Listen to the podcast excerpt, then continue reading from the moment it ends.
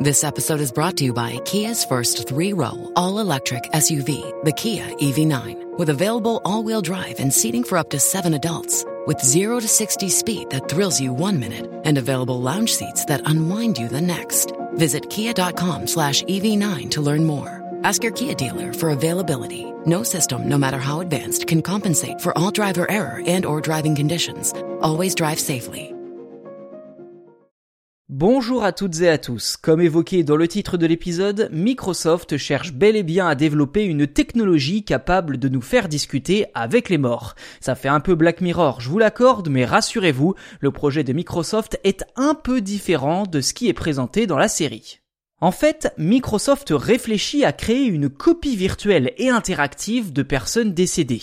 Le géant de l'informatique vient d'obtenir un brevet dont le titre peut être traduit par la phrase, je cite, création d'un agent conversationnel d'une personne spécifique. Plusieurs médias américains se sont intéressés en détail au contenu de ce brevet qui, en grande partie, détaille le fonctionnement d'un système basé sur une intelligence artificielle.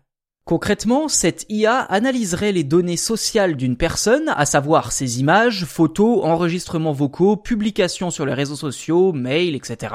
Bref, toutes ces traces disponibles sur Internet afin de créer un indice de personnalité, autrement dit un profil numérique complet. Ce profil serait ensuite utilisé pour entraîner un chatbot, soit un programme similaire aux assistants virtuels auxquels vous pouvez poser vos questions quand vous rencontrez des difficultés sur une plateforme Internet comme par exemple la CAF ou les impôts en France.